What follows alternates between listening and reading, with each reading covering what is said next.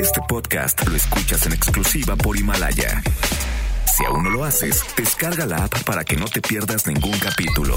Himalaya.com. El contenido de este programa puede referirse a temas no aptos para todo público. Se recomienda discreción. MBS Radio presenta Dispara Margot Dispara con Sergio Zurita, Fausto Ponce, Claudia Silva y Chaco Sao. En el entretenimiento. Estamos contigo. Al llegar a la recámara, supo que era una bala. Trató de permanecer un rato en el arma, pero fue expulsada de aquella morada al grito de... Dispara, Margot, dispara. Dispara Margot Dispara a través de MBS Radio. Lo hacemos hoy miércoles 5 de febrero del año 2020. Eh, es Día de la Constitución, por supuesto. Hay niñas que se llaman Constitución. Ah, qué bueno, hombre. Sí, está, está fuerte. Ahora sí que en el México rural, ya ven que hay gimnasios urbanos. Ándale. Ah, claro. Debe haber gimnasios rurales. Ahí ¿no? estaría Te- bueno. Te da clases ahí, Pero- el Aragán. Sí, pero que pongan gimnasio en los urbanos. Sí. Y Charlie Montana va. Sí, Sí, sí. Va- Dame 10 lagartijas, hijo, y ahí estás. No, no, él va. Sí, y, luego el médico dice, ¿qué pasó, Charlie? Estás más gordo, mi Charlie. Pues ¿Cómo le decía en, en- en su late show? Mi Charlie ¿Qué pasó, Montaña. mi Charlie? Pues es que te- subiste de peso. Es que me tomé unos, me, me eché unos taquitos de suadero aquí afuera. Sí. Estaban buenísimos. No, mi Charlie, ¿qué pasó? Pues sí, doctor. Cuando le quería quitar importancia a algo, decía muchas groserías respecto al algo. sí, pero... O sea, lo voy a censurar, pero le dice al que ha producido todos sus discos. No, pues te quería decir de la estupidez esta ridícula, babosa, idiota, imbécil del disco. Que pues, lo va a producir Eugenio Toussaint. ¿no? Y el otro güey así de...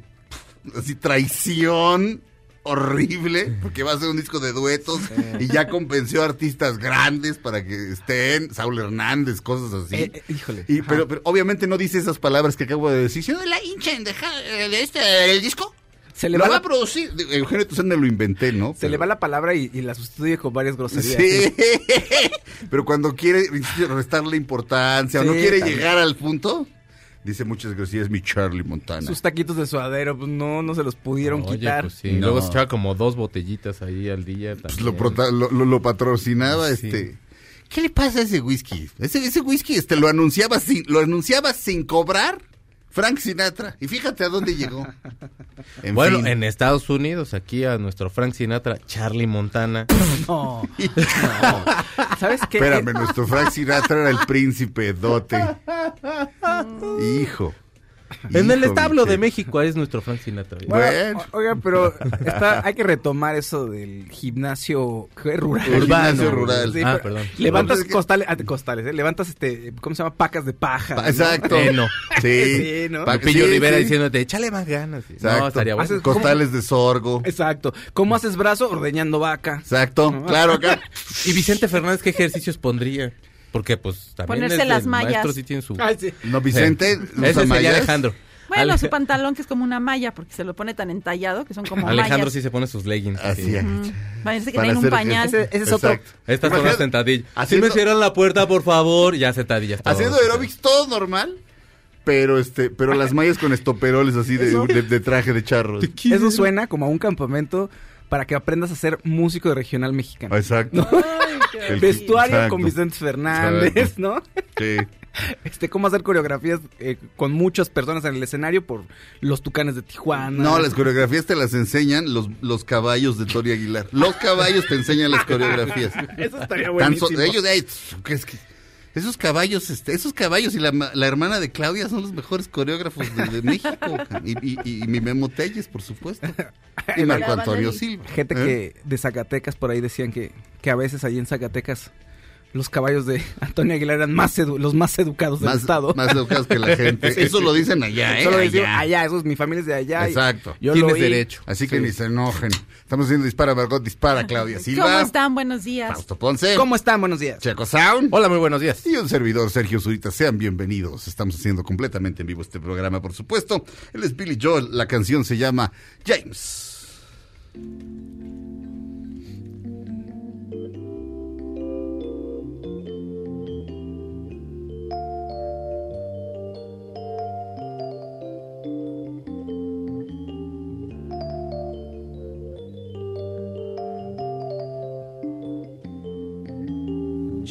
games. We were always friends from our childhood days. Then we made our plans and we had to go our separate ways. I went on the road, you pursued an education. Jay.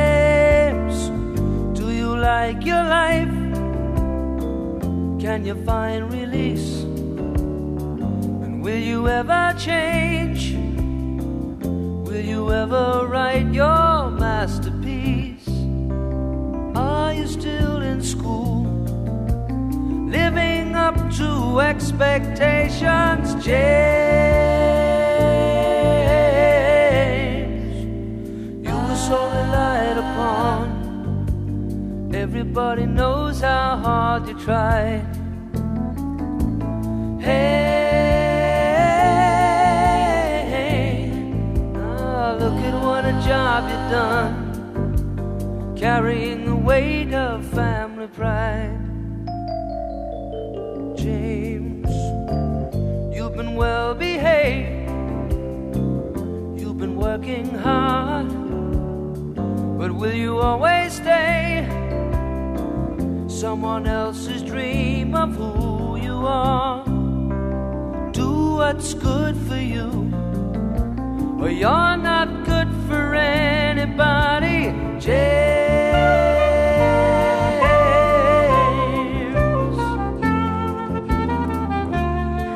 Nunca canta esta canción Bill Joel. Nunca. ¿Por? Misterio número uno, no sé porque es preciosa. Misterio número dos, la ponen en Radio Universal y nunca fue hit. Ah, en ¿en ningún serio? lado. Y la ponen. Pues está bien bonita. Sí, Bueno, luego los fans hacen los hit, los, los sencillos. O sea, ya pasó el disco de moda y la siguen eh, pidiendo y es como se hace. Sí, pero-. Y es la, la favorita de los pero, fans. pero digamos, el sencillo lo lanza. El sencillo lo lanza. Tienes razón, este. eh, el sencillo lo decide la disquera, pero luego una canción se puede volver éxito después. Sí, sí, sí. Pero en, pero en Radio Universal. Ya no les importa. a ellos. No, pero. pero esto- esto- no, deben No, haber. porque pues, la- se oye mucho y oyes la música que está ahí, entonces pues, yo creo que al programador le ha de gustar, ¿no? Algo así, pero no entiendo por qué está ahí. Digo, qué bueno que está, pero. O sea, en fin. o Yo no sé qué tomé un día, pero de pronto sí fue de chin, ya, ya me cayó la edad. Entonces salió Green Day. Y luego, luego Ace hiciera así de no, man. O sea, cuando Ya salió Green Day allá. En Radio- Universal, O sea, sí. Ahí mides que ya te cayó la edad. Sí, fue así de. No. O cuando ya te cae Oh, pesado fuck. todo, cuando, lo que comes, Checo. Ay. Mira, menso, ¿eh? Te vas a calmar ya conmigo. ¿De qué está? Ok. Expliquen el Fausto siempre se burlaba de que me enfermaba yo del estómago por andar Ay. experimentando yo en Pues los sí, de pues comida. es que sí. Pues los de Chapultepec, los tacos de Chapultepec Ah. que tuvieron bien a quitarme, pues estaba muy bueno. De alto El pastor riesgo. no sé de qué era, pero estaba muy bueno. No, pues sí. Comiste tú también conmigo ahí. Sushi Era, era pastor, pastor cristiano. Sí. Tú ábreles y diles, sí, soy católico, pero puedo cambiar de opinión y guac. Llegábamos, Llegaba otro atrás y hachazo y bye. llegamos Achote. Checo y yo al puesto, ya comíamos y, to- y dos horas después, de pronto no oigo nada y me asomo y el cuarto Checo apagado y él hecho bolita. Eh, sí, claro. Faust, me estoy muriendo. Y este imbécil se reía. ¿Qué comida te gusta? La de alto riesgo. Exacto. Exacto. Comida de alto riesgo. Y gimnasios urbanos. Híjole, los que, lo que han de oler los gimnasios urbanos. Pero ya explicaron que es que, hay que en- por ejemplo, en, en el parque en el parque, Parque México, hay y uno. Parque España. Sí. hay, O sea, son al O aire sea, hay- en varios hay parques, cosas ahí pues. como para que que no hagas. hay baños. Sí, sí, sí, con tu propio peso haces el ejercicio. Sí. Obviamente están hasta, bueno, o sea, Hay sí está como el aparato, pero no hay un, no están como los discos, vaya. Sí. A lo mejor sí hay como de estos botes, que no realmente son botes, pero Sí. son unos cosas así, con cemento y puedes hacer Sí. como brazo o que Ahora, tu ¿sab- tríceps. ¿sabes cómo puedes obtener este gimnasio gratis? Mata a un güey. Vas al bote y ahí hay pesas. Pues no sé Si, en, si en Santa Marta, pues en Estados Unidos, en San ay, Quintín, pues sí hay, sí hay, güey. aquí no. Pues no sé, no le he caído haber, nunca, ¿no? pero jamás. Yo creo que sí No, hay, no. señor. ¿no? Digo, Un saludo es si nos están escuchando Es como allá. el gran lugar común de... de- de- de- de- o sea, en que- o sea el, el- el- el preso requiere pues, no sé, entretenerse. Se supone que ya los iban a poner a hacer como ciertas cosas Ay, pero productivas para que salieran a... Ya No, siempre y ya hacen-. ¿no? siempre Una vez hecho. nos trajeron relojes y todo No, siempre. que hacían los mismos precios. No, de veras, Sí, no, sí, no, no que se hayan ellos... Estaban todos Pero- horrendo todo, pero... no, yo lo pero tengo el mío, no, yo no lo tengo el mío. Y de hecho nos escuchan, así que yo no dije nada, amigos. este, Unos cuadritos muy bonitos. les mando yo un abrazo, me deslindo. No, bueno. Este, México. de- Siempre les hay programas para que hagan algo en- No, claro. dentro de su encierro, porque si no, imagínate. Hay quienes hacen hasta teatro. No, claro, Ay, sí. Sí, una vez. Oye, tanta laraca de que no, que el foro Shakespeare, que me, que me, que me, que me, me, me- me enredo en la bandera con Shakespeare y me, me prendo gasolina porque lo van a quitar. Y ahí sigue. ¿Ah, sigue? Pues Sí, vi un están anuncio. anunciando ahorita una Ah, obra. qué Vi un anuncio foro Shakespeare y dije, pues a lo mejor está en otro lado. No, Zamora 7. ¿Y qué pasó entonces? Pues no sé, pero hicieron una larga. Y hoy fue la última. o sea, Pues sirvió. Yo básicamente, si sé que Bruno Bichir está sufriendo, me da, me da gusto, no sé, no sé por qué. Pero básicamente me caen los. eh, no sé por qué. Tiene esa gente. Este, Bueno, pero. pero al foro le pero, quita- pero tanta bronca. y- ahí está. Pues sirvió tanto, tanta faramaya que hicieron. No, pues ya iban a ser. Pero ya era así de. Hoy fue la última y todos. Hace dos años. Pero hicieron la obra con los presos, ¿no? Sí, Ahí los. Ay, no, yo no- No, así de, los vamos a llevar y yo así. Ya me los imagino brincando de, de azotea en azotea, así de, no, sí, la función, uh, la función debe continuar, ajá. Soy libre, libre. libre dos cosas y después se oye, el prófugo fue abatido a la altura de Juan Escutia. Y la Ah, pues tintorería qué real. condición Exacto, física, porque de ahí exacto. para Juan Escutia sí todavía son un par de calles. No, pues sí, sí le Sí, corrió. tenía condición física. De hecho, Entonces hacen iba corriendo, iba cruzando Juan Escutia y lo atropelló Gael García, que estaba en Amores Perros, en Ah, otra sí. realidad así. Ay. ¡Madres! Siempre pienso en eso. Cuando pasas por ahí, Cuando, Gael cuando paso en alguna calle que digo, ay, no me vaya a pasar lo de No vaya a pasar Perros". un- Ah, Que no. lleguen así de la nada y te... La de Amores Ay, Perros. no, eh, no, no, es que. Jorge Dorantes vivía a una cuadra de ahí, entonces todos los días lo iba yo a dejar y le decía, aquí chocó Gael, güey. Pero en Amores Perros. Sí, claro, Todos claro. Pero le los días desgracia la vida a la otra. Todos los días durante años, ¿eh? Le desgracia la vida a la otra, la Ah, del claro. perrito. Sí. ¿no? Sí. Bueno, un saludo a, a la compañía de teatro penitenciario. Exacto. Un Santa abrazo, Marta. muchachos. ¿eh? Exacto. Monte del Conde de Montecristo. ¿Mm? Oye, el gran escape, la obra, ¿no? De pronto se apagan las luces, se prenden y ya no está. ya. Sin escape alguno. Exacto. Se roba. Oigan, ¿y el elenco a dónde se habrá ido? Exacto. Exacto, nada más apagan las luces. Tercera Tercera sección de. Chapultepec, ahí están. Ah, no man, ya casi lo logramos a Toluca. Pero siempre lo, pero siempre lo agarran. A Steve McQueen siempre lo agarran. La última escena es otra. ¿Sabes qué nunca hacen los nazis? O sea, son malos, malos, malos, malos porque pues, son nazis. Pero nunca le dicen, ey, ey, la manoplita y la pelotita, papá. Con eso lo matas, güey. Claro. O sea, Steve McQueen se pega un tiro allá adentro. Básicamente tiene la manopla y su pelota de base. Y es todo claro, lo los nazis son tan estúpidos que no ven en eso una forma de divertirse. No saben lo que es la diversión, entonces dicen, ah, va con su ridículo guante que es demasiado grande para él y esa pelota que no rebota. Estúpido americano. Vamos a un corte, regresamos a Dispara, Margot Dispara a través de MBS Radio. Un saludo a toda Alemania. Que tienen Alzheimer del 45 para atrás. De no se el país no se acuerda qué pasó. Regresamos. regresamos. New York is calling me, and now I find the city never sleeps. It's my state of mind. Aunque pase el tren, no te cambies de estación. Después de unos mensajes, regresará Margot. Este podcast lo escuchas en exclusiva por Himalaya. Todo lo que sube, baja. Y todo lo que se va, tal vez regrese. Lo que seguro es que ya volvió Margot. Estas son las balas de Margot. Madonna le ofreció su departamento en Central Park a Meghan Markle y al príncipe Harry, pues les insistió que Canadá es muy aburrido. Madonna, el nuevo Airbnb de los famosos. Sí, Madonna, fíjate. ¿Qué hizo ahora? Que invitó a, a, a Megan y a Harry ahora que están este, en Canadá. Les dijo, mi Canadá es muy aburrido. Yo les rento aquí mi departamento en este Central Park West, que está increíble, tiene la mejor vista de la ciudad. Ajá. Y yo se los rento. Y pues Ajá. vénganse para acá.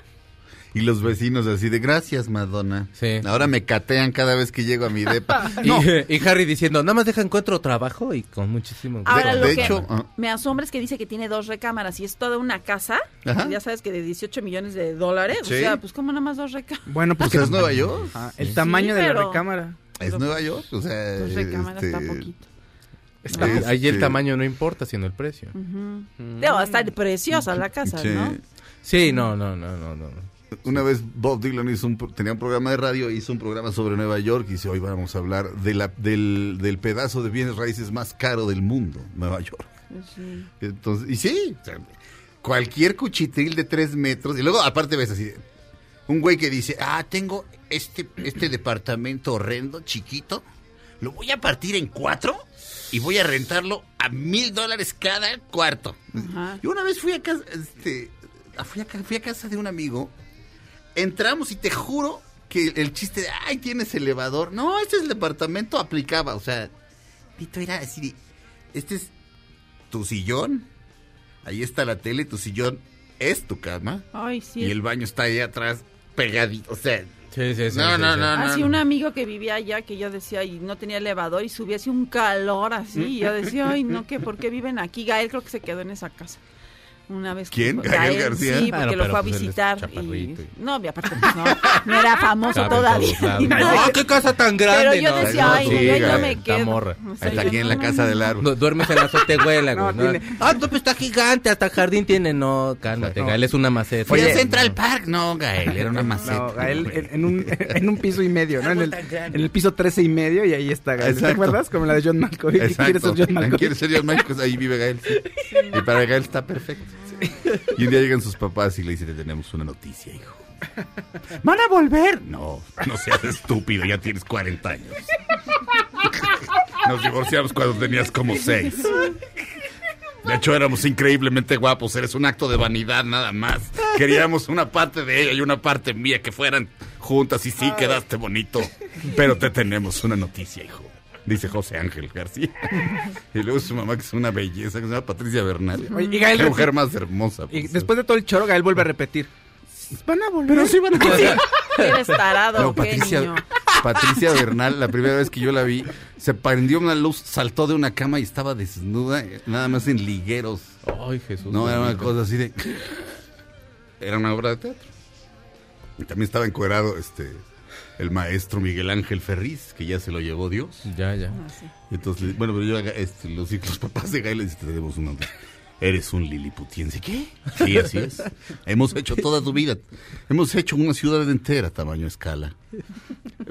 Eso, eso, eso me lo robé además de, de- hay un cuento de Woody Allen así.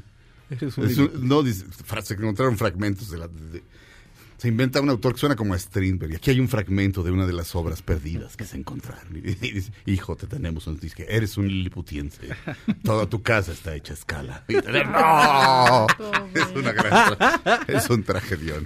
Pero sí van a volver. Pero sí van a volver juntos. No, él no. Que no, cinco puntos.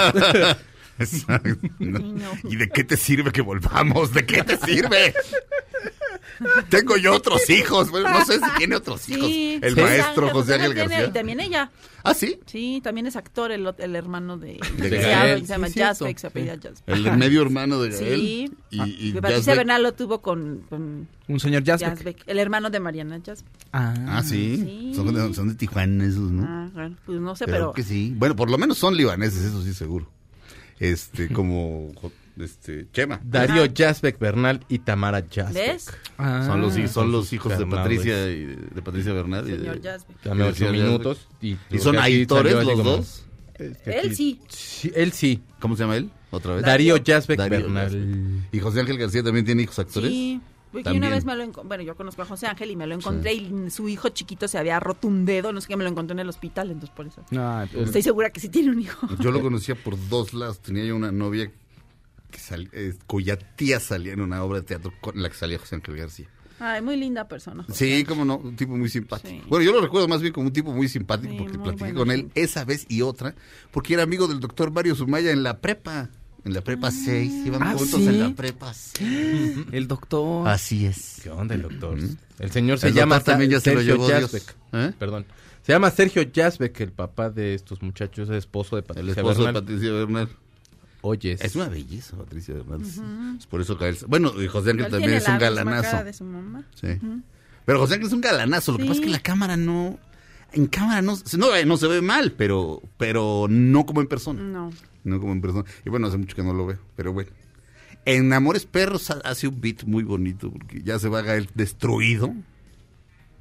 Porque buen actor sí es, eso que Nicky. Ya se va destruido. Amor, eh, este, se va a subir a un camión, ¿te acuerdas? Y el chofer le dice, "¿Qué- entonces, ¿qué joven no se va a subir?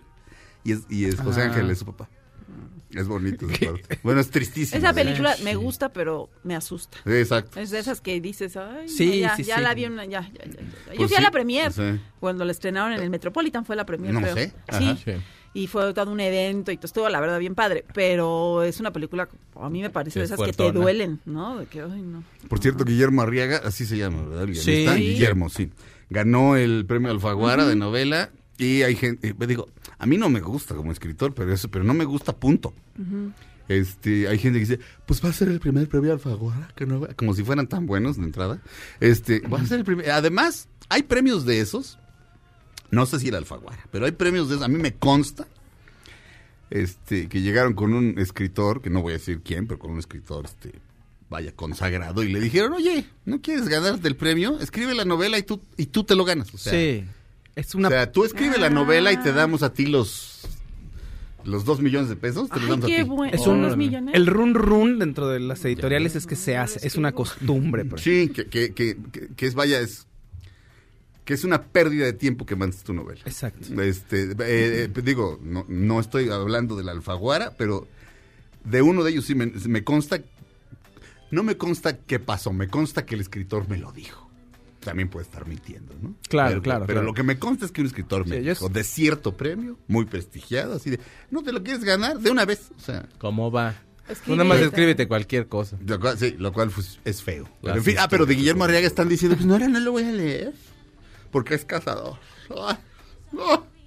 Pero lo dicen, este, seguramente entre, entre mordida y mordida de un taco de bistec lo dicen, ¿me entiendes? O sea, y el güey contesta muy bien, dice, yo todo lo que caso me lo como. Sí. Y los animales por lo menos tienen la oportunidad de huir, los animales que estoy cazando. Y, y es para comer, o sea, no, no ando así de, ay, mira, un ave del paraíso, ¡pah! un quetzal, mira, ¡pah! no, pues no, güey. Pero además él, él es un tipo, curiosamente, que quiere mucho a los perros, quiere mucho a los Sí. animales. Y la mayoría de los cazadores tienen una relación diferente con los animales. Hay un ¿eh? código Sí, ahí sí, de ética ser. O sea, propio. a los perros y a los animales los quieren muchísimo y esta cuestión de cazar es para comer, es todo un ritual, eh, no es así como de, ay, como dices, ahí hay un quetzal, ¿no? Sí, no, no, no, no, no, no, no. Pero ¿y él los prepara después? Ya que los Él, sí, él- sí, sí, lo, lo caza, le, le quita las tripas, todo, todo el asunto, o sea, sí. No voy a ir a comer. Eh, Él y Ted Nugget. Este, ¿Él los Ted- hace nuggets? Ted- exacto, No, Ted Nugget. Exacto. Él yo los hago nuggets, no te preocupes. Exacto. Regresamos a Dispara Margot Dispara a través de MBS Radio. Hombre, pero qué prejuicio. Léanlo si les gusta o no. pero no, no, no porque sea cazador lo dejen de leer. Por el amor de Dios. Regresamos.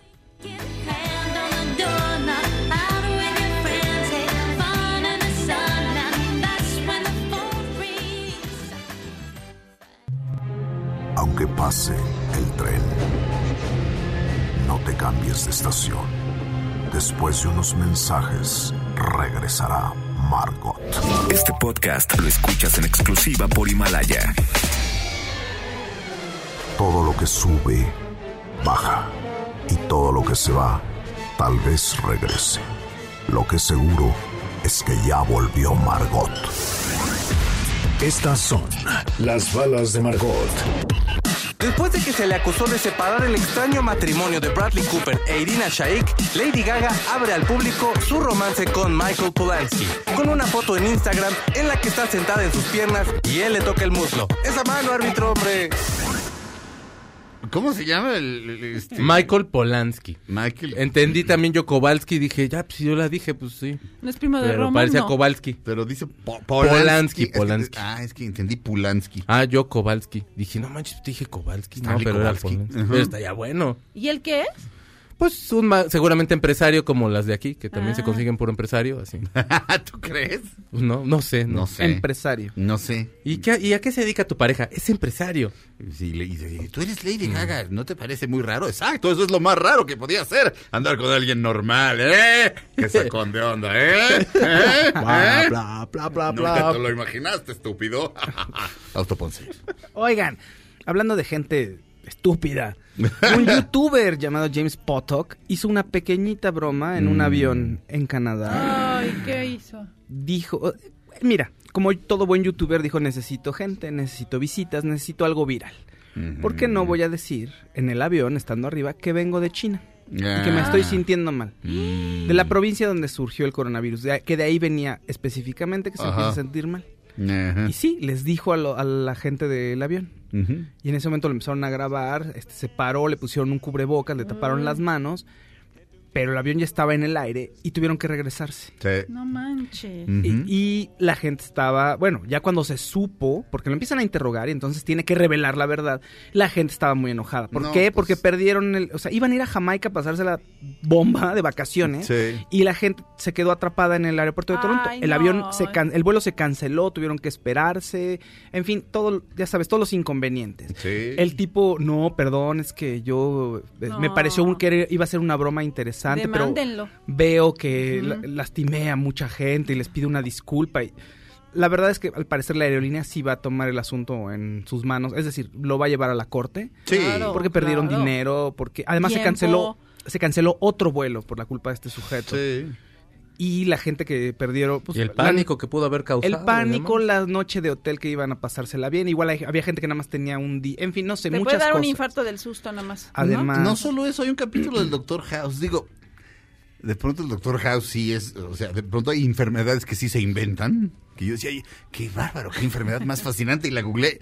Y decía en Wikipedia tal cual, esta enfermedad sola la inventaron en el Doctor House, ¿eh? O sea, casi casi decía, ¿eh? ¿Eh? Idiota. Pero hay un capítulo en el que la gente se empieza a enfermar en el avión. Van en un avión, él y, y la mi reina esa, la morena Doctora. esa, ¿Cómo la se doctora, llamaba la doctora? La Que judía esa. O sea, que la tenía que aguantar. Olivia Ah, Wilde. un cue- No, no, no, no, no, la señora. La que Ah, era, ya. La que era, la que era mujer. Ahorita te mujer. digo, dame era como directora del, del hospital, ¿no? Sí, Su sí, Sí, sí.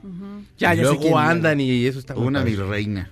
Uh, Este, Y luego hay uno que sale bailando miedo. así como en table dance, que se lo está imaginando obviamente este, Ah, pero sí. porque está como en un pasón, porque quiere resucitar al, bueno, no resucitar, pero sí ya está casi como ahí en el lecho de muerte la, esposa- la novia de Wilson y este está como metiéndose ahí Sí, lo que sí. se encuentra para, ¿cómo se llamaba esta señora? Dame 53 segundos. Bueno, mientras les cuento. Cody. Cody se llama. Bueno, se apellidaba Lisa Cody. El, el personaje. Sí, sí, sí. Ok. Bueno, van ellos dos en el avión y se empiezan a enfermar todos en el avión. Ay, ya. Este. Supongo que comieron lo mismo. Este. Y hay un doctor en la sala que creen está el mejor de todos. Pero está loco. Pero los va a maltratar, pero los va a curar, perros. claro, salen todos de ahí sanos, pero necesitan un Sí, psiquiatra. exacto. Es que el doctor me dijo. Sí, y resulta que el doctor House tiene un hermano que es psiquiatra.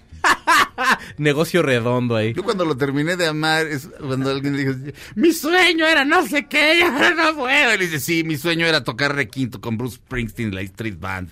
Lárgate de mi vista o algo así. Y vea, estoy aquí atendiéndolo. Exacto. No, tenía, tenía un convincente acento de Nueva Jersey, además el doctor House, y eres muy inglés como todo el mundo sabe. Además sí es músico. Sí, Sí, toca, claro. toca el piano, lo toca. Bueno, hizo una gira y tocaba. Vino este, aquí con esa sí, gira. sí, sí, sí. Tocaba.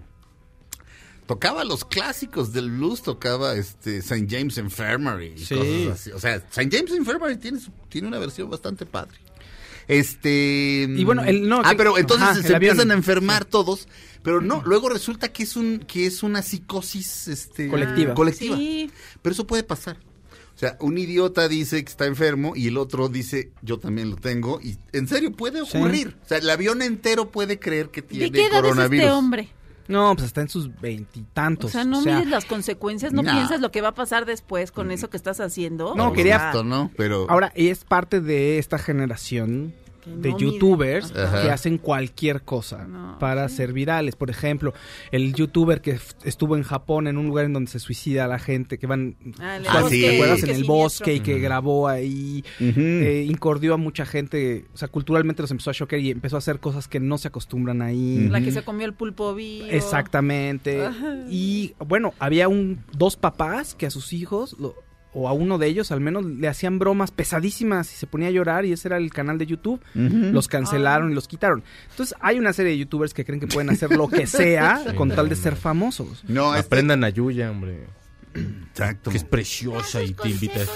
y te- te- Te bueno, yo luego sí la veía. A mí sí me gusta. A mí me desespera. La voz sí, pero es que está como guapa y así. Te estás No, echando claro. unos submarinos ahí con. Coca-Cola. Cuando tomaba yo Coca-Cola y Sí.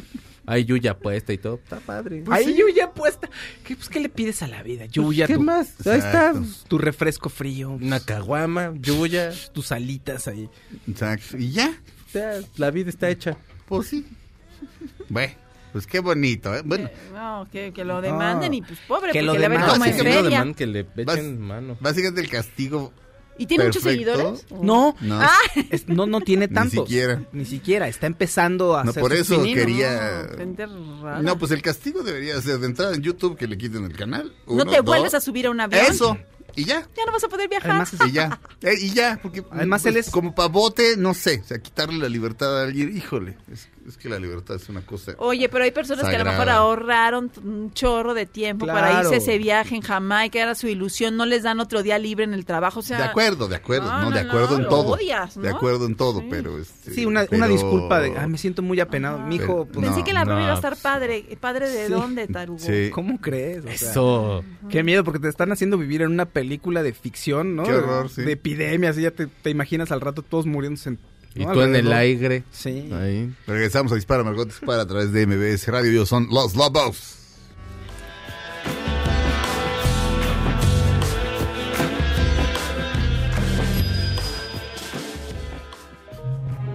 Aunque pase el tren, no te cambies de estación.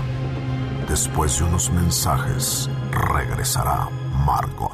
Este podcast lo escuchas en exclusiva por Himalaya. Todo lo que sube, baja. Y todo lo que se va, tal vez regrese. Lo que seguro es que ya volvió Margot. Dispara, Margot Dispara a través de MBS Radio. Estamos de regreso, Chaco Sound. El mundo, el mundo cada vez está más loco. Y es que fíjense ustedes que en el programa Good Morning Britain fue invitada Jennifer White, que es la portavoz de PETA. Palabras más, palabras menos. La mujer agarra y dice que decirle mascota a tu mascota, pues es como denigrarlo. Que entonces lo que ella propone es que se les llame compañeros. Entonces, bueno, pues llegaron y pusieron en su Twitter que PETA, pues, la, su esta era la postura oficial, se les debe llamar compañeros. Y tú eres la persona que eh, se hará llamar desde ahora el guardián del animal. Ajá, su guardia. Sí, porque el, el perro seguramente va a decir, pues me estás ofendiendo, imbécil. ¿Cómo te atreves a decirme mascota? Ajá. Dime por favor, compañero, porque así ha sido siempre. Claro. Lo que pasa es que nosotros hemos sido una sociedad ciega, que no nos hemos dado cuenta, y entonces ahora, por favor, esta no es realmente una nota, es realmente como exhortarlos a que le Ujú. llamen compañeros a sus, a sus animales. Este. ¿Será denigrante también decirle animal? Eh, A supongo. lo mejor. Supongo. Pues bueno, no sé, dígale al compañero, a la persona de cuatro patas No, que yo, le yo- acompaña. yo opino que, que esta mujer este, tome un vuelo y que el controlador de vuelo sea un caballo. y que el piloto sea este un gato, su gato. Yo me porque todos de... somos iguales. Este, porque todos somos iguales, entonces que pilotee eh, un vuelo en el que vaya ella sola, un gato. ¿Y ¿Cómo Ya que está en el aire, o sea, que lo levante un piloto de verdad, un, hom- un ser humano, y que se avienten un paracaídas y luego que pongan ahí al gato. Porque si no, lo estamos degradando. Pues sí. Yo opino que también los animales deben tener derecho a votar. Este, y también, este... No, perdón. no. Yo me acuerdo de Wicked con todo eso, Ajá. ¿no? Porque ves que los animales, este tenían en Wicked, eh, tenían como que hablaban y Ah, todo, sí, ¿no? Siempre sí. me acuerdo cuando dicen esas cosas, me acuerdo, digo, ay, no vayamos a llegar a ese grado. Yo creo que ¿No? sí está bien tenerle cariño y obviamente Claro, respeto a, los, los a, la- adoro. a las mascotas, o sea, Claro. pero, pero son mascotas, o sea, bueno, sí te acompañan, obviamente también son compañeros. No sé, pero es que como que hay un hay una línea de lo de lo absurdo, Absurdo. y hay una línea de lo de bueno, pues sí, pero es que sí hay que darle respeto. O sea, un animal que vas a tener, pues no está chido que lo tengas en la azotea con Claro. playera del Cruz Azul ahí. Sobre todo por la playera. Óyeme, imbécil, cálmate. No le hables así a mi equipo. Pero, óyeme, o sea, digo, No, eso... que la playera se va a lastimar. decía. ah, perdón, pues, discúlpame. Sí. Esto fue un Es un malentendido. desperdicio. Pero no, la verdad, o sea, digo, sí hay que darle un trato digno al animal, pero, digo, no, Mami Blue. No, es, Mira, si empiezo a hablar de PETA, este, acabo fúrico. O sea, son, son, son tan tontos. O sea, li- liberemos a todos los animales. Güey, el mismo Michael Moore, que es el, es, el colmo de lo liberal, así, ya ridículo, populista y cursi, él mismo decía, no sean idiotas, la gente de PETA dice, liberemos a los animales, dice, si liberas a un pollo, el pollo va a correr hacia la carretera y lo va a atropellar un camión. O sea, no, Ya, ya son animales que no viven sin el ser humano. Muchos No, de ellos. por las supuesto. gallinas, los Chiquita. vacas, muchos animales. claro, liberen a las vacas. Sí. Y pues su mascota fue de todos modos genéticamente cambiada por el hombre. Exacto. Entonces, Además- pues no sé, también todos estamos todos mal desde hace muchos años. Bueno, güey. no sé, o sea, Por cierto, pero- en la temporada grande de la México, déjenme decirles, eso me gustaría si estuviera la vieja esa de aquí. Este. Oye, pero sí, es como el meme, como el meme de un lobo, ¿no? Hemingway. Ah, el meme del lobo, ¿no? Ah, que dice, sí. hace 10.000 años, ay, ¿qué puede? Voy a acercarme a esos humanos que están ahí para que me den de comer. Total, ¿qué puede pasar? Y 10.000 años ya se convirtió como en Disfrazado un y de un gorrito de Está disfrazado, sí, sí, sí. Entonces hay un disfraz muy jotito, así muy denigrante, así de. Ay, hay "Oh, un oh". meme muy Los bueno. son bonitos. Hay un, no, yo lo tengo en mi cuenta de Twitter, de una niña que la están bautizando y le dice, insulta al padre, ¿ya la vieron? No, muy bueno. Ah, dice, pero, pero, está, pero ya está mayorcita. Sí, sí, dice, es lo malo de bautizar las grandes, pues está como de qué serán unos Como cinco cuatro años, o cinco cuatro años. Y le dice, este, dile tú. No, no, vas, por favor. Bueno. te, se te oyen muy bonitas. Son de cuatro, le dice cuatro, pal- cuatro letras al, al padre. Feo, feo. Y, la- y ajá, y entonces le dicen los papás, cállate. Y le vuelve a decir, le vuelve a está buenísimo. Ahora el hijo de... Y- y- ¿Hijo de o, o No, nada más? no, le dice... Ah, no, déjame. Le dije Pluto. Ya. Déjame, Uto. Déjame, Y Uto. las Y los posibilidades de que la niña tenga razón son altas. Son altas, Y ya casi- altas, y luego altas. Casi la ahogan ya porque le están echando el agua y luego ya la meten así de ya. cállate. Ya sí, ya parecía como cuando los judiciales te aplicaban esas, así más o menos. De guacanoso. Pues a esas Por eso- alturas está la sociedad del día de hoy. Bauticen a sus niños cuando estén pequeños. Pues, o, Y no digan groserías en su casa. Digo, si ¿no? quieren bautizarlos. o los- Exacto. o que se bauticen ellos sols ahí, este, que los, que los empapen así, chas, ¡Órale! como, en- como en las este, religiones, en las otras religiones este, cristianas. Exacto. Que, que te bautizan, ya que te bautizas tú solito, ya grandecito. Como Jesus Christ. Nada. No, pero... ¿Qué? Ah, bueno, sí, claro, pero ahí ¿Cómo Juan que? el Bautista lo... Por eso, pero te, Ajá. te Ya bautizas tú grande. solito, quiere decir voluntariamente. Voluntariamente, sí. Si quieres. Sí, no. claro, claro. Esa es otra. O chiquitos como el, como el, como el hijo del Faust, que sí, pat, sí, sí protestó, francamente. No, estaba calientita el agua. ¿No lloró? No, no, lloró. Ay, ¿No? la misa No, sí no, no. estuvo padre. Mira que a mí las Entonces, misas ¿quién nunca me han lloró? gustado, pero... El nieto de Alfredo. Es que son los dos únicos bautistas a los que he ido recientemente. Entonces, el, Casi el nieto siempre de lloran. Alfredo. O sea, lloró después cuando ya estaba ahí, como, ya, ya, ya quiero estar en mi rollo, pero no, Ah. en el agüita estaba calientita. Ok. y Lo disfrutó. lo- Ah, Eh, no, No le digo dijo nada al ningún. padre. No que llorara así horrible, no, no, pero, pero pues es Hijo- como hizo- lógico. Hizo al ¿no? padre así. No, exacto. Ego No, no, te no, bautizo. No le dijo nada al padre esta vez. Le hizo. Qué bonito. ¿Qué más, Claudia Silva? Oigan, pues es que, ay, no, en el Oscar, no sé si es para generar polémica o qué. Mm. Ya este domingo es la entrega número 92 de los premios y resulta que en su cuenta oficial de Twitter lanzaron un tweet como mis predicciones para el Oscar. Y viene como una, pues eh, dice que va a ganar para sí, bueno, en estas predicciones, en esta lista, que quitaron luego, luego el tweet, porque, pero mucha gente le hizo captura de pantalla, dice que la mejor película va a ser Parásitos. Ajá. Y la mejor película extranjera también va a ser Parásitos y el mejor actor va a ser este Joker y la- las que ya han ganado, ¿no? Brad- René Zellweger, sí. este Brad Pitt, como- como se ajá, espera, ajá, ajá. pero quitaron este este tweet ya lo quitaron porque parecía Sí. que ya habían publicado la lista. La votación se acaba el 4 de febrero, o sea, Además.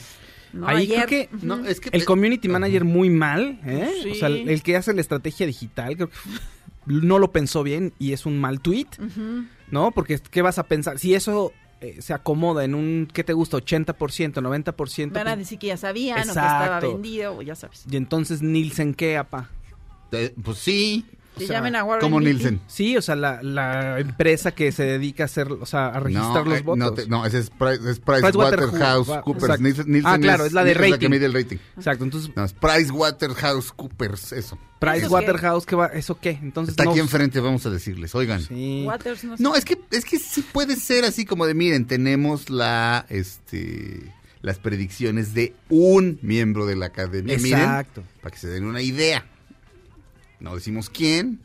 Eso lo hace la, la Entertainment Weekly cada año. Entre- entrevistan a un actor, dicen el actor, el productor, el director, este, el fotógrafo, y no dicen quién es, Claro. y él o ella, tampoco dicen eso. Dice voy a votar por tal, y así.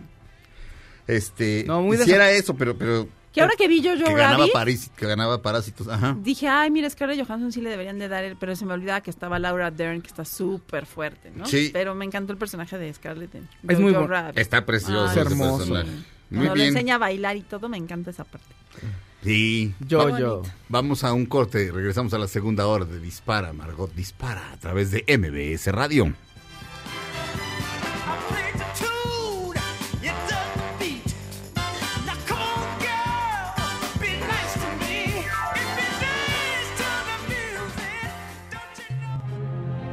Pase el tren, no te cambies de estación. Después de unos mensajes, regresará Margot. Este podcast lo escuchas en exclusiva por Himalaya. Todo lo que sube, baja. Y todo lo que se va, tal vez regrese. Lo que seguro es que ya volvió Margot. Dispara, Margot, dispara a través de MBS Radio. Comenzamos nuestra segunda hora de transmisiones de hoy.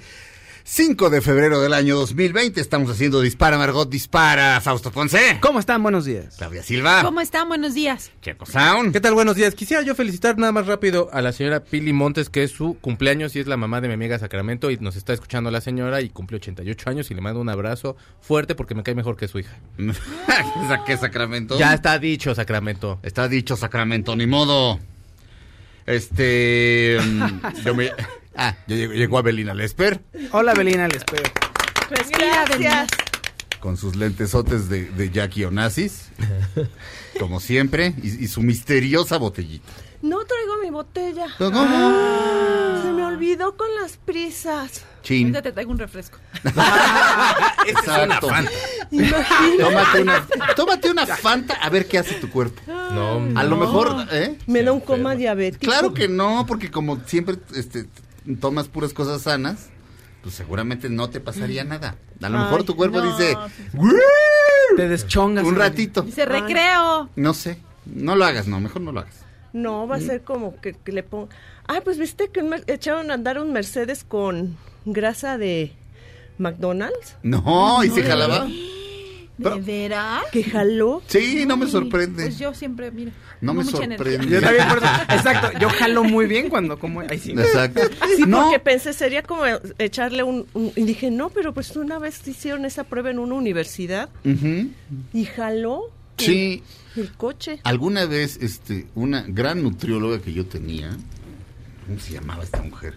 Bueno, ¿cómo se llama?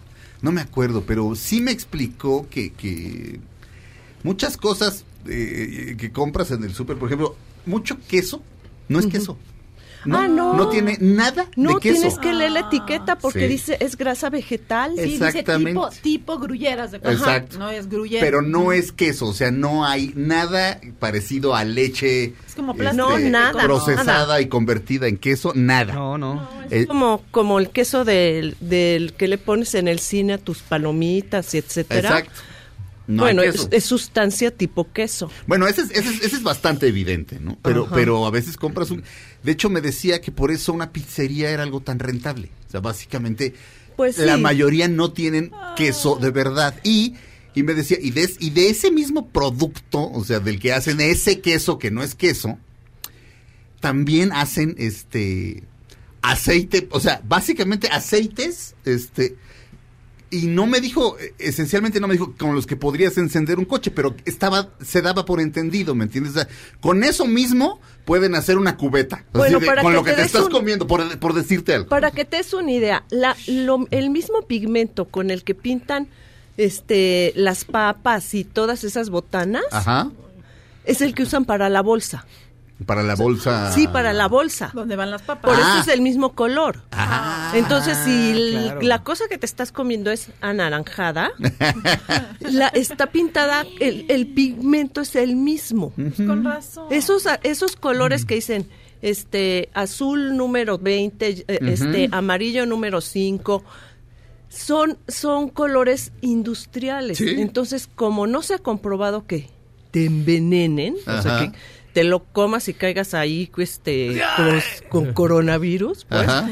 este, entonces pasa como comestible, vaya, pero son los mismos pigmentos, entonces te podrías yo creo que es yo creo que de, de esas cosas es lo más fino, digamos, lo más elaborado es la bolsa. O sea, es lo más valioso. No, de hecho es lo más valioso. Claro, es lo por- más caro. Por eso Gabriel Orozco las tenía como Pero también tienen Exacto. algo como las- para que te los coma, sigas comiendo, Ah, ¿no? Ah, no, Porque, claro. El- Decía que Ah, las bueno. papas del lugar que Eh, acaban de el- mencionar ah, bueno, son de el harina. crunch, el crunch está súper bien estudiado porque Sí, el, el-. El crunch perfecto. Ajá, nu- nuestro cerebro le gusta el crunch Ay, porque sí. bueno, son Sí, nuestras son nuestra es nuestro cerebro límbico, ¿no? Es nuestra memoria ancestral, Ajá. entonces nos gusta el crunch. Ahora el para crunch. que el crunch sea perfecto le ponen un barniz y laca. Wow. Claro. Entonces Claro, claro. truena. No, el conservador que usan es un glutamato de sodio. glutamato, y- mo- glutamato monosódico. entonces, exacto, entonces te da la sensación de que tienes que comer más. Ajá. Y muchos productos tienen de eso. Mm, es un con razón trago tanto. Y yo comiéndome la pizza de cuatro quesos con orilla de queso y todo. Y ni es queso. Ah, Puede que sí. Ay, haz tú tu propia pizza. Sí, Pizza checo. cuatro. Sí. Ay, sí, de verdad. Es, es, es- es muy Ya te bonito vi, Checo, ya te vi. cocinar. No sé usar el horno de mi es, estufa, es pero que es muy aprender. bonito cocinar. Sí, pero no hay tiempo. Cocinar es un acto de amor. Pues Sí, sí. pero pues hay que tener tiempo. Ay, bueno, pues ya sí, mejor. Entonces, entonces haz lo que hacemos en la yoga, que cuando no hay tiempo de comer, comes todo crudo. Mm. Hay una, hay una regla de, este, con un solo ingrediente. Entonces, zanahorias, zanahorias. Apio, apio. Es, es un solo ingrediente. Ajá. No comer algo que tenga más de dos ingredientes. Porque ya el, el otro ingrediente es o un conservador, o un colorante, o un algo. Por otro lado, esta, esta, eh, digo, sumando lo que estás diciendo, este, esta gran nutrióloga que yo, que yo tenía, este, me decía, güey, no hay tiempo, no, o sea, no te das tiempo para sentarte y alimentar tu cuerpo, pero para cualquier idiotez, si hay tiempo. O sea, no, Tiene no, no, toda no estoy regañando, Claudia. me- Para- te estoy para diciendo las palabras que me decía a mí. Exacto. O sea, si tienes tiempo para Twitter. hacer cola dos horas este, para pagar el teléfono, pero sentarte a comer bien, despacito, no hay tiempo. Nunca hay tiempo. Ahí estás Tiene tragando. toda la razón. Y tienes toda la Tiene la razón. O sea, sí puede, o sea, y bueno, hay gente que se dedica a enseñarte cómo administrar tu tiempo, si es que estás muy Ah, sí, ocupado. este, Pizza cuatro plásticos. Sí, Ay, bueno, qué rico, no pero, sé. sí, pero está rica. mi pizza cuatro Pero plásticos. la, cuando la cambié y me hice mi ceviche de, de atún, ahí sí hasta, hasta me lo agradecí, porque me hice con mi tiempo, se tenía que... Pues sí. No, hombre, me quedó bien rico. Un día les es- invito. Ese atún tampoco es atún. No, pero lo que Es soya. la ¿De veras? Hay un por favor, atún. Depende. Tú tienes que ser atún, no El que seas no- soya, hijo. El que tú No. comprabas, el que tú comprabas creo que era de los que más alto porcentaje Pues el soya sushi de la raza sí era pescado, fíjate.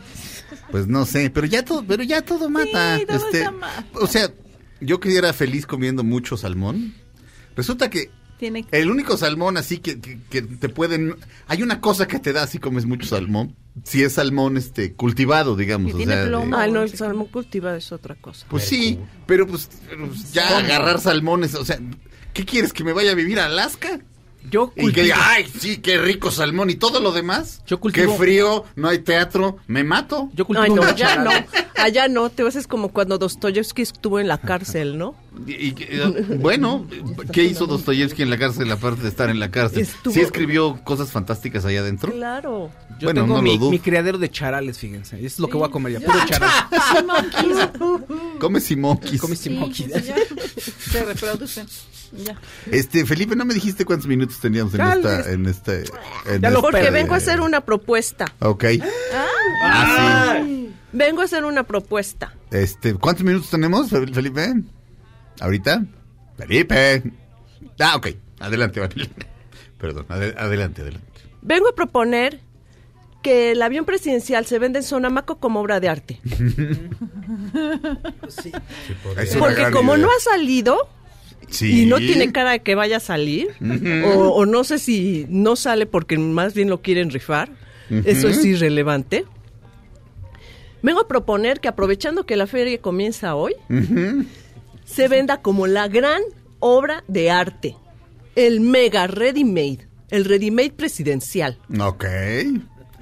Capaz que sí se ve, capaz que sí se es que eh, es que sabes que lo qué? como obra como obra de arte como obra de arte ya no es cuestionable que si es funcional, que si no es funcional, que si yo no quería sala de juntas, que si yo quería en lugar de ahí una mesa de ping pong. O sea, eso es irrelevante. ¿Por qué? Porque como obra de arte ya adquiere otro estatus y además lo pueden dar más caro. Claro. Porque como obra de arte puedes pedir por él lo que sea. O sea, Tiene está un clarísimo. mensaje, además, claro, ¿no? exactamente, tiene un mensaje. Representa la austeridad, Exacto. representa, o sea, Ajá. ahí, ahora sí que para el mensaje se van a pintar solos a la hora de escribirlo, ¿eh? Claro. Ahora sí que para el mensaje todo el mundo va a tener un súper buen speech. Entonces, pueden venderlo así. Lo, lo, lo, el precio puede ser el que ellos quieran, porque además es, de verdad ese sí es único, ese sí es un monotipo. Sí, No va a haber otro. A diferencia del urinario que Duchamp firmó 14, 40, o sea, firmó un montón. A diferencia de la caja de zapatos, que hay un almacén lleno de caja de zapatos. O sea, a diferencia de todos esos ready-made estultos, este sí es el único. Este sí es el único. No lo tiene ni Obama. Título de la pieza no lo tiene ni Obama, avión, este materiales mixtos. Oye, y lo compra. Autor Luis Ajá. Fifi. Lo compra Obama, Exacto. ¿no? Sí, no, pero es que mira, es que de verdad, ahí si vuela o no vuela también es lo de menos. Lo dejas aparcado en algún lado y eh, pasen a ver la obra. No, lo metes a un hangar y que se sostenga, no sé, de, de unos este. Así como está. O lo serruchas y le, lo pegas así como, como hizo con el carro este Gabriel Orozco. ¿Te Ah, acuerdas que bueno, eso la ya, mitad de un eso ya, lo pegó? eso ya i- i- i- implica una Le metes intervención. una tienda de conveniencia adentro. Ta- también, Un exactamente. intervienes. O una- sea, le una- serruchó, el- serruchó el carro y la, en- lo dividió en tres y la, la parte de en medio la, la quitó y en carro las lo- ferias de pueblo carro- también, ahí están Sí, los carritos chiquitos sin- dando Era lo no, que te claro. iba a decir, ese carro lo compró hecho, ¿eh? No Ah, lo hizo él, ah, lo ok, compró sí, hecho. Sí, bueno. Eh, pero podrían hacer eso, quitarle un pedazo y hacer un, un, un mini, como un minibús.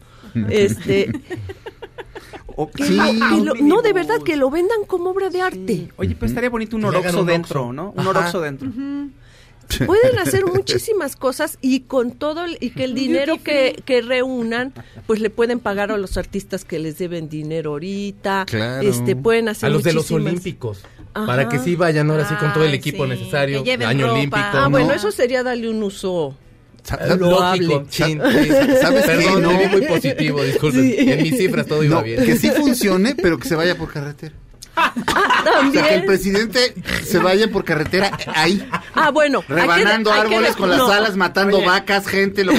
Ahí te voy a decir una cosa. No, se le poncha la llanta. No, No, pero los ahí- lo paran. Obviamente el artista de la obra, pues va a ser el, el presidente.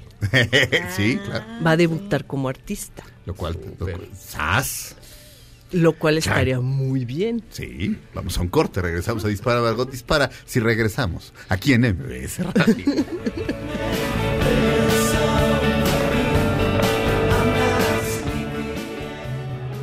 Aunque pase el tren, No te cambies de estación. Después de unos mensajes, regresará Margot.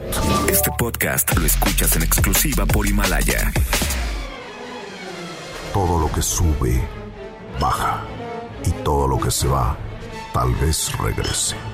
Lo que seguro es que ya volvió Margot. Estas son las balas de Margot. Después de su actuación en el medio tiempo, Shakira y J-Lo han incrementado sus números de reproducción en Spotify, un 230% y 335% sucesivamente. Y además, este, la reproducción del, del video Ajá. en YouTube de la NFL del medio tiempo ya llegó a 75 millones de reproducciones, pero curiosamente nunca se reproduce todo. Lo cual quiere decir que lo están usando para cosas que duran menos de 14 Y en minutos. slow motion también, de hecho. Oye, Exactamente. también con los Grammy, los que estuvieron ahí en la ceremonia, o sea, los, los ganadores y los que estu- tuvieron alguna presentación, también así de 20% aumentaron sus streamings a 80% y hay artistas que hasta 400%. Déjame- Gracias a esa noche. Déjame, déjame hacer esta mención rápido. Amigos, pongan mucha atención, necesitan dinero. Sí. Apoyo Económico Popular sí te lo presta. Prestamos desde 50 mil pesos hasta 4 millones. Llama al número 55 88 48 91 82. Lo repito, 55 88 48 91 82. Apoyo Económico es nuestro aliado con las finanzas. Te damos el dinero que tanto necesitas. Marca en este momento 55 88 48 91 82. Va de nuevo 55 88 48 91 82. Este, amigos de Apoyo Económico, si les llama Adam Sandler, no le presten, no, pero a todos los demás miedo. sí. Es que no has visto, esa- no has visto esa película. Bueno, pero pueden pedir para comprar el avión como obra de arte. Bueno, también.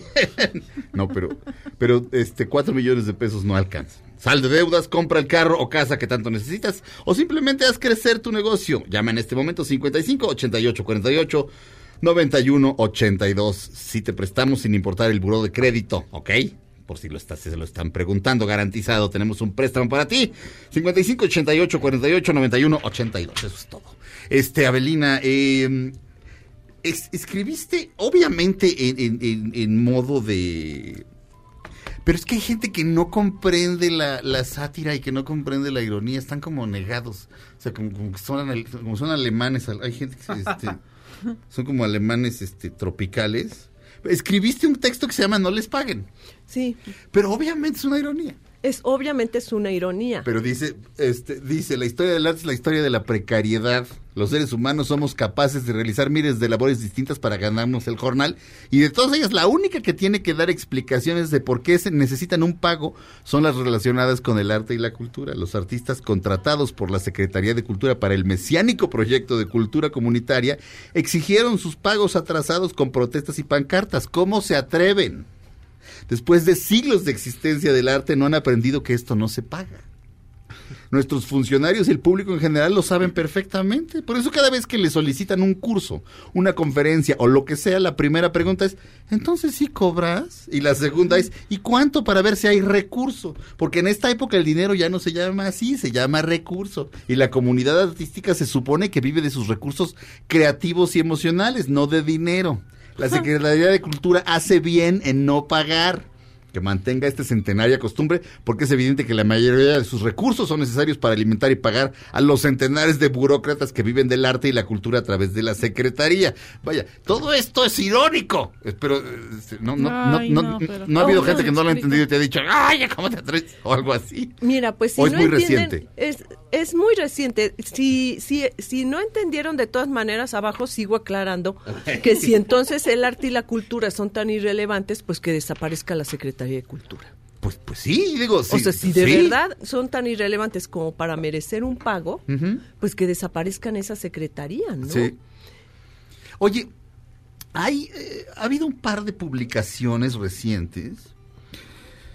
Una, eh, me parece que en Forbes, y otra es un libro, cuyo nombre por desgracia no recuerdo, este, pero ahorita lo investigo en un corte, eh, que dicen que México podría eh, vivir eh, o, ganar muchísimo dinero, o sea, aumentar el Producto Interno Bruto exponencialmente si le apostáramos precisamente a la cultura. O sea, que, que, que, vaya, que tenemos una cultura riquísima, un arte para presumirlo a todo el mundo y que así como tú y yo viajamos a Nueva York o a Londres a ver una obra de teatro, una exposición, así que en México podríamos hacer eso.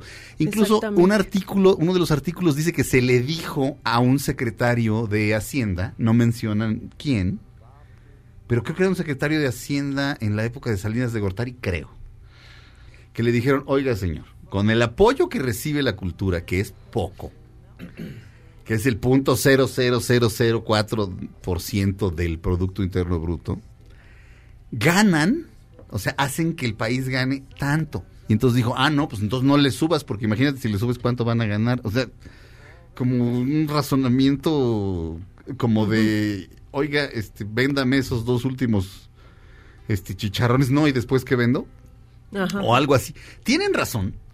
Mira, hay países enteros que viven del turismo cultural. Ajá. Uno de ellos, por ejemplo, es Italia. Sí. Italia recibe enormísimos ingresos del turismo cultural. Claro. O sea, simplemente ir a Florencia en verano es imposible. Ir a Venecia es imposible.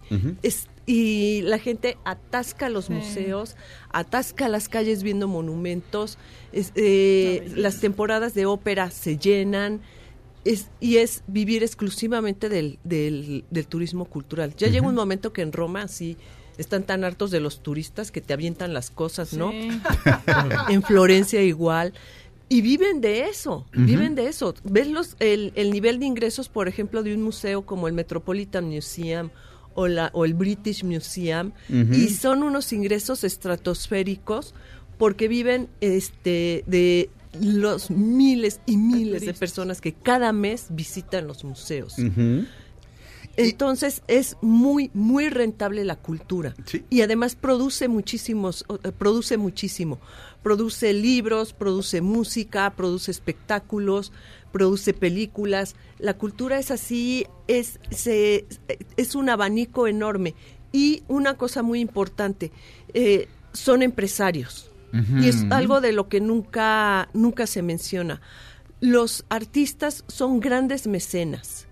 Y los artistas, ellos mismos, por ejemplo, en Oaxaca, cada taller de artista es una pyme, Una pequeña una pequeña empresa, una pequeña empresa.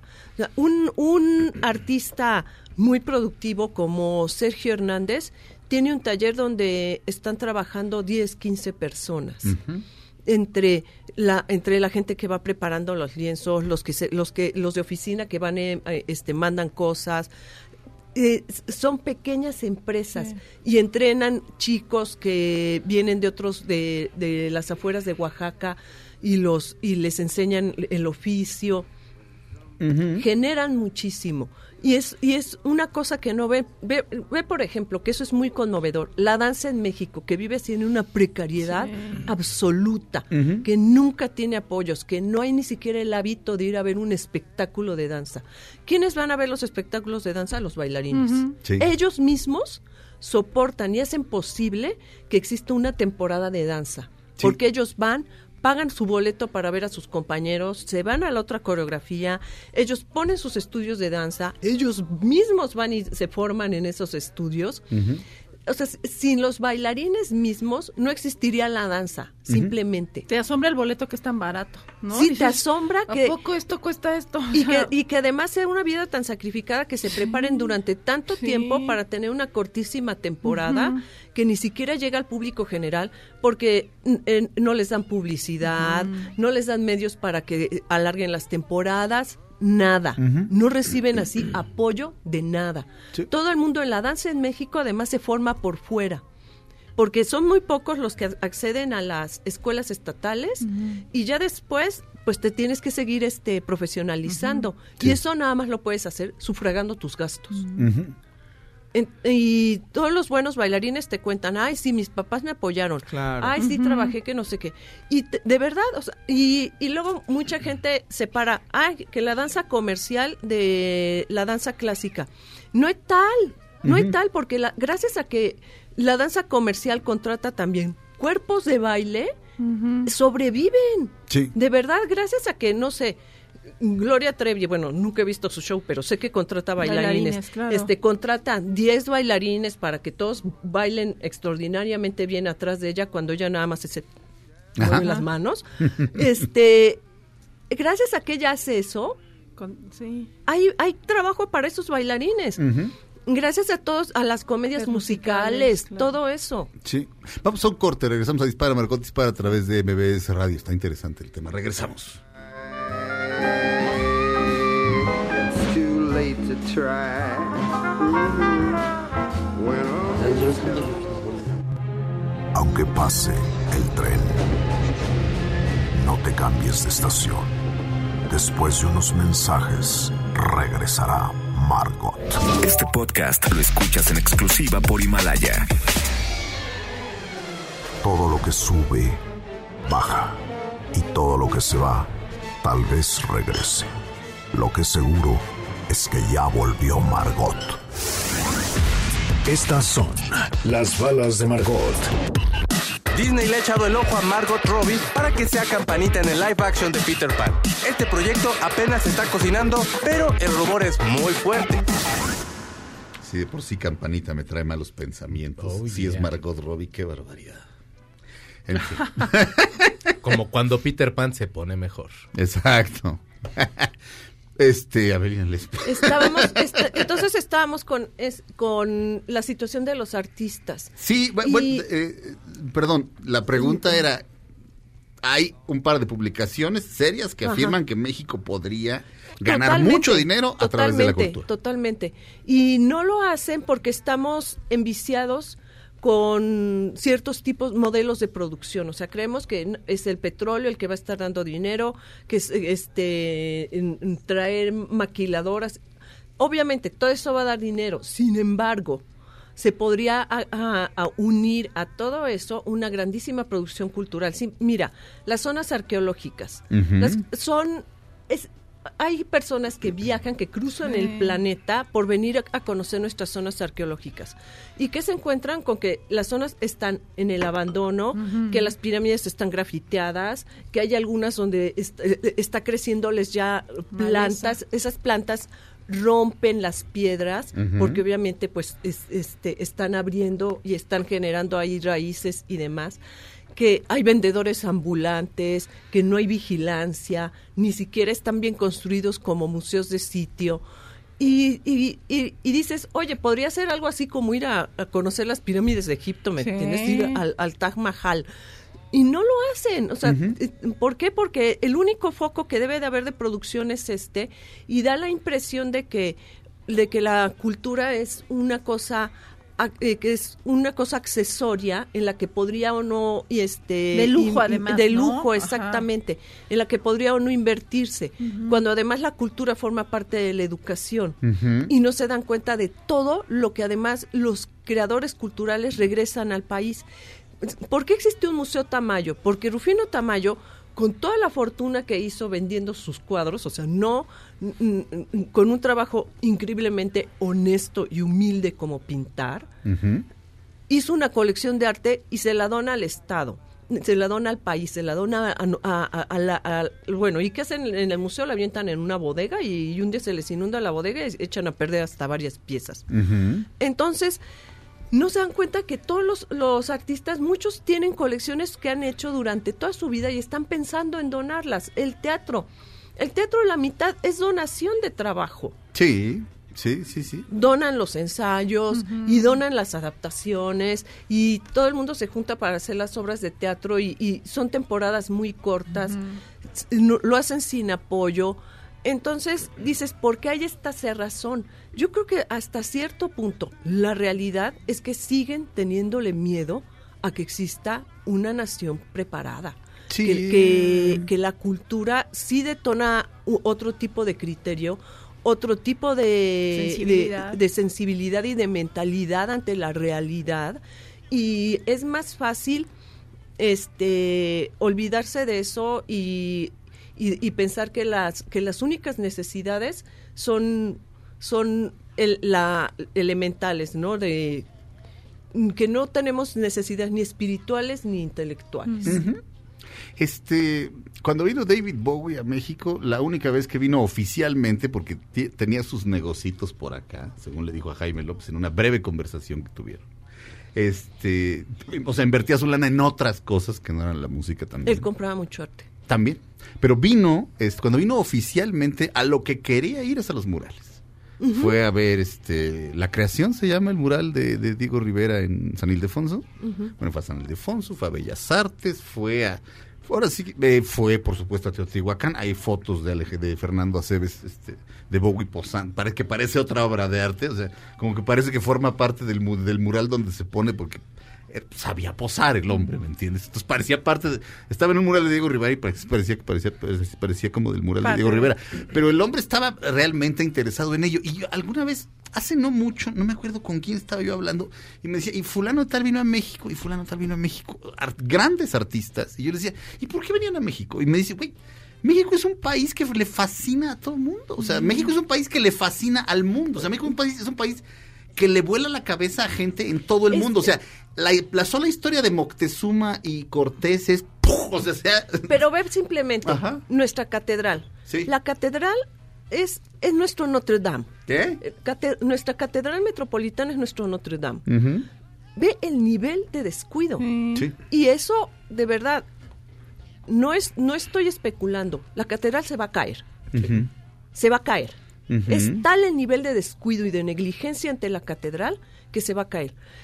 Hay las, las ventanas arqueológicas que están en el piso, que son para que veas que están los restos de las pirámides del Templo Mayor abajo de la catedral y tal, están cubiertas de plantas. Y la gente se asoma y dice, ay, qué bonitas plantas, y plantas tropicales. Este, eh, una, la otra vez que fui, una niña, ay, plantas caníbales.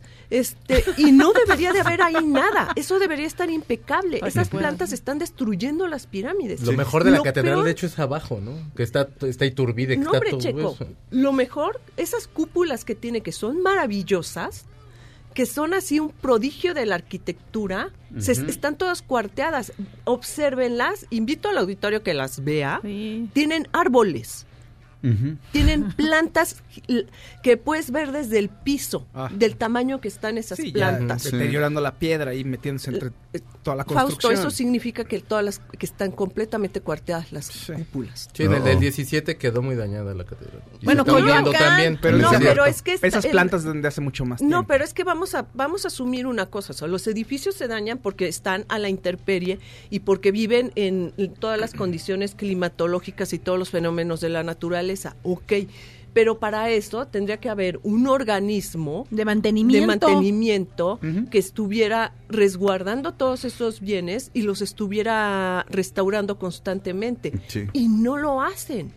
El estado en el que está la catedral es verdaderamente lamentable. Por dentro está sucia. Sí.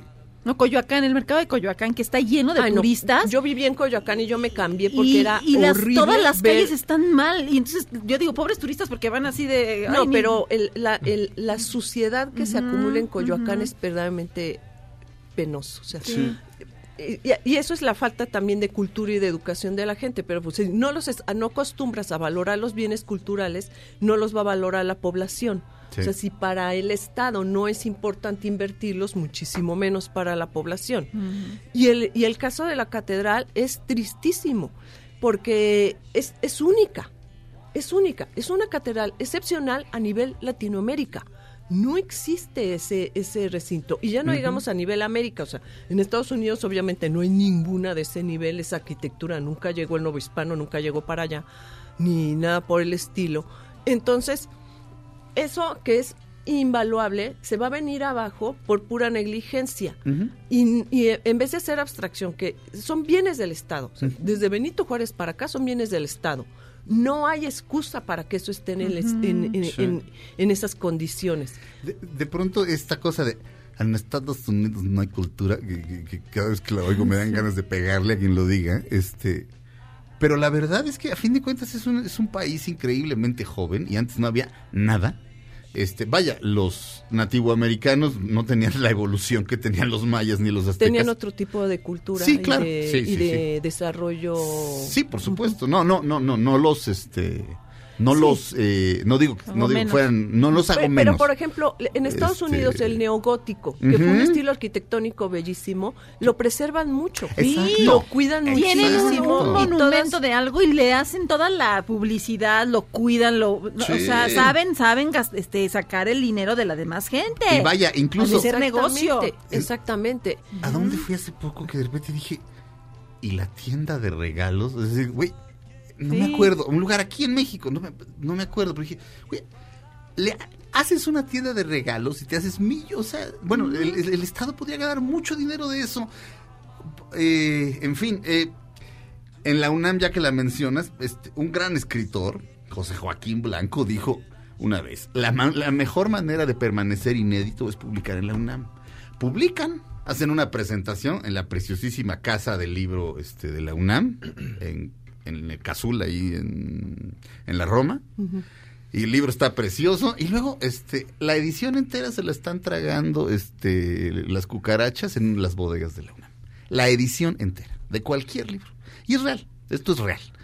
Este, hay- como una cosa que nosotros cumplimos con publicar, pero no nos importa distribuir. Y, digo, la Pues, tragedia... Es que hay una cosa que es fundamental para el desarrollo del arte y la cultura, que obviamente es la promoción y la publicidad. Claro. Y es la y eso lo descuidan porque si se ve como un lujo superfluo la cultura, pues imagínense la publicidad, pues pero se las cuento. Sí. Entonces es es es donde no hacen ningún tipo de publicidad. Los libros, por ejemplo, este al margen de la calidad de muchísimos libros de la UNAM, que, Bueno, es, que es ínfima, que es ínfima. Pero hay unos porque es- porque están muchísimos de los académicos enganchados a que les hagan sus tesis, son basura, pero bueno. Eh, sí, mira, de todas las tesis de enfermedades estéticas, o o celulosa para hacer papas fritas. Sí. Entonces, pero al margen de eso, los buenos libros, muchos de ellos también han existido porque tenían una buena campaña de publicidad. El caso de Los Miserables, de Víctor Hugo. Ahora sí que mis novedades ed- editoriales. Cuando Víctor Hugo escribió las, la- los... Víctor Hugo siempre fue un gran bestseller. Así, un gran bestseller. Sí. Desde El Jorobado de Nuestra Señora de París fue así el tubazo. Víctor Hugo. Cuando sacó Los Miserables, ya era un escritor más maduro y el editor lo leyó y dijo, este libro va a pegar. Y el editor arriesgó todo su dinero. Hizo una gran cena para presentar el libro, una cosa que nunca se hacía. Invitó a editores y a, y a escritores de toda Europa. Hizo una gran cena así de 15 cubiertos, de verdad, una cosa lujosísima. Y recuperó, porque cuando el libro se empezó a distribuir y lo empezaron a traducir, el libro es hasta la fecha un bestseller. Sí, claro.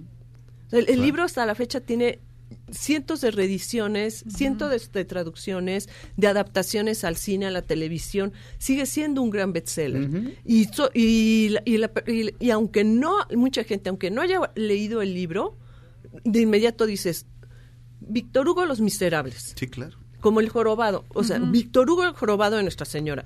Los, los tienes relacionados, pero ¿qué hubo además de eso? O sea, además de un gran escritor y además de grandes lectores, hubo una buena campaña de publicidad y hubo el acercamiento a la cultura. Cuando en las fábricas de puros en Cuba les llevaban lectores para que estuvieran trabajando y no se aburrieran. Ah, Sí. Les llevaban lectores. Pues el libro que más pedían era Los Miserables y después El Jorobado. Sí. Lo volvían a pedir. O sea, ya lo sabían y se emocionaban. Decían, "¡Ah! ya viene, ya viene, ya el, el cura ya lo va a rescatar, ya va a rescatar a Jean Valjean. Y, y, y todos ponían atención y seguían trabajando. Por eso después Cuba, con la invención del radio, pues hizo tremendas radionovelas, Hizo ¿no? tremenda Porque corte. prendieron el radio Sí, sí. tal. No, bueno, los puros que fumaba Churchill son Romeo y Julieta porque les leían Romeo y Julieta. Por eso las ejemplo. cajas de puros tienen nombres de personajes. Hay, hay cajas de puros Hamlet. Sí. Entonces, ese es el nivel de aceptación de la cultura. Cacarear el huevo. Claro. No, vulgarmente así se dice. Vamos a un pero corte. sí, sí. Regresamos a Dispara Margot Dispara a través de MBS Radio.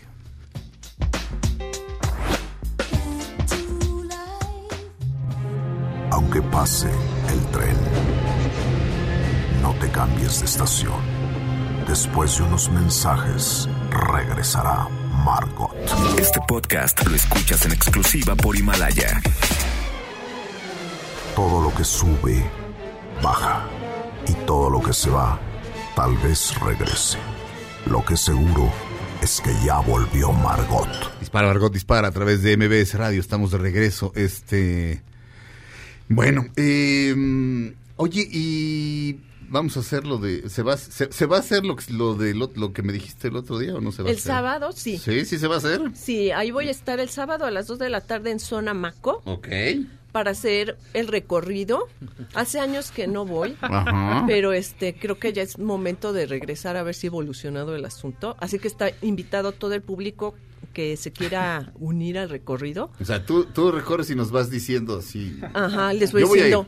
Estos, ay, sí vas a ir, Sí, ah, qué seguro. bueno. Ya, yo ya había quedado. Muy bien, entonces te vas a poner tu casco de Te, fútbol te- te pregunté, sí, te pregunté, oye, y, ya, y No le, pasa y- y nada. te pregunté, ¿y ya se le perdió permiso a Sonamaco y a Belina? Me dijo, ¿y por qué les tengo que pedir ¿por qué permiso? les tenemos No, que sí, pedir es absolutamente cierto. Sí. Pues sí. Además, la- los que se vayan a unir, pues van a pagar su boleto Ah, y claro. todos pagamos nuestro boleto. Pues es un país libre, ¿no? Sonamaco es- Ya parece que tenemos que pedir permiso por eso. Sonamaco está eh, em, ahí por el, ahora ya no está en, en el World Trade Center, está en... En el centro Banamex. Centro Banamex. Ay, sí que es una látira allá, pero pues no hay, no hay, no hay centros de convenciones en la Ciudad de México. Es una cosa Fuerte, ¿no? increíble. Sí, ¿dónde harías la Comic Con, por ejemplo? ¿No hay? Están, en- No están. Santa Fe. ahí Está en el hipódromo de las No, Américas. pues todo está, Sí. su- eh, todo está mal ubicado. Sí. Todo está mal ubicado. I- incluso ese, es así, subes por una callecita de horas de tráfico, este, pero no hay es en, en, en la Sí. Ciudad de México. Bueno, entonces en el centro Banamex, este sábado, Dos de la tarde. este sábado 8,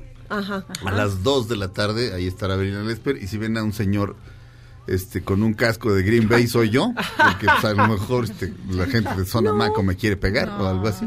Se tienen, tienen que ser personas civilizadas, los galeristas todo. tienen que aceptar la crítica, pues no se trata de que todo el mundo vaya como, o sea, ya, ya a, a- que no vamos a renunciar ni a, de- a, a nuestro criterio, ni vamos a, re- y- igualmente, pues si hay una cosa valiosa, pues también decirlo. Claro. Pero de eso se trata, de eso es justamente, y yo creo que por eso no se invierte en arte y cultura, porque es justamente ese tipo de criterio el que no se quiere detonar y no se quiere motivar. Porque ese es el criterio que es capaz de analizar la realidad y que es capaz de analizar también si algo es un acto o no de justicia, si algo es o no una, una decisión oportuna y, Sí. y en beneficio de, de todos. Yo creo que es, es el juicio crítico siempre ha puesto en peligro al poder. Sí, por supuesto. Y la gente feliz no obedece. Ujú.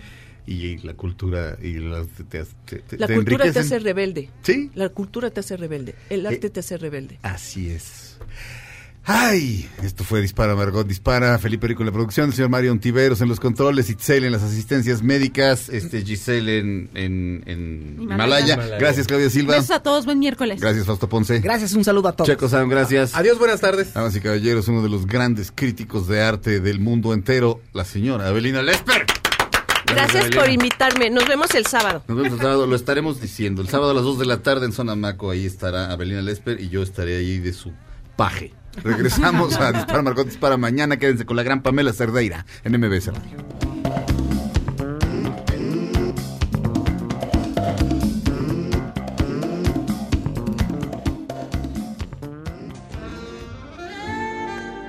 Ahora en un tórax vive alojada la bala que Margot disparó. Nos oímos mañana. Si un proyectil de plata no me traspasa el corazón. MBS Radio presentó Dispara Margot Dispara con Sergio Zurita, Fausto Ponce, Claudia Silva y Chaco Sao. En el entretenimiento. Estamos contigo. Este podcast lo escuchas en exclusiva por Himalaya. Si aún no lo haces, descarga la app para que no te pierdas ningún capítulo. Himalaya.com